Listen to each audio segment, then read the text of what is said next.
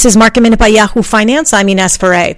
The markets are in the green today with energy and financials leading the gains as well as industrials. Boeing is up more than 10% today after Boeing announced that it's resuming production at its Seattle area plant as early as next week. Procter & Gamble's organic sales were up 6% as consumers stocked up on household products during the shelter in place in the country. And Lululemon is losing its CFO, PJ Guido. He has been with Lulu since 2018 and will leave the company on May 8th to take a job in a different industry. For more Market Minute news, head to yahoofinance.com.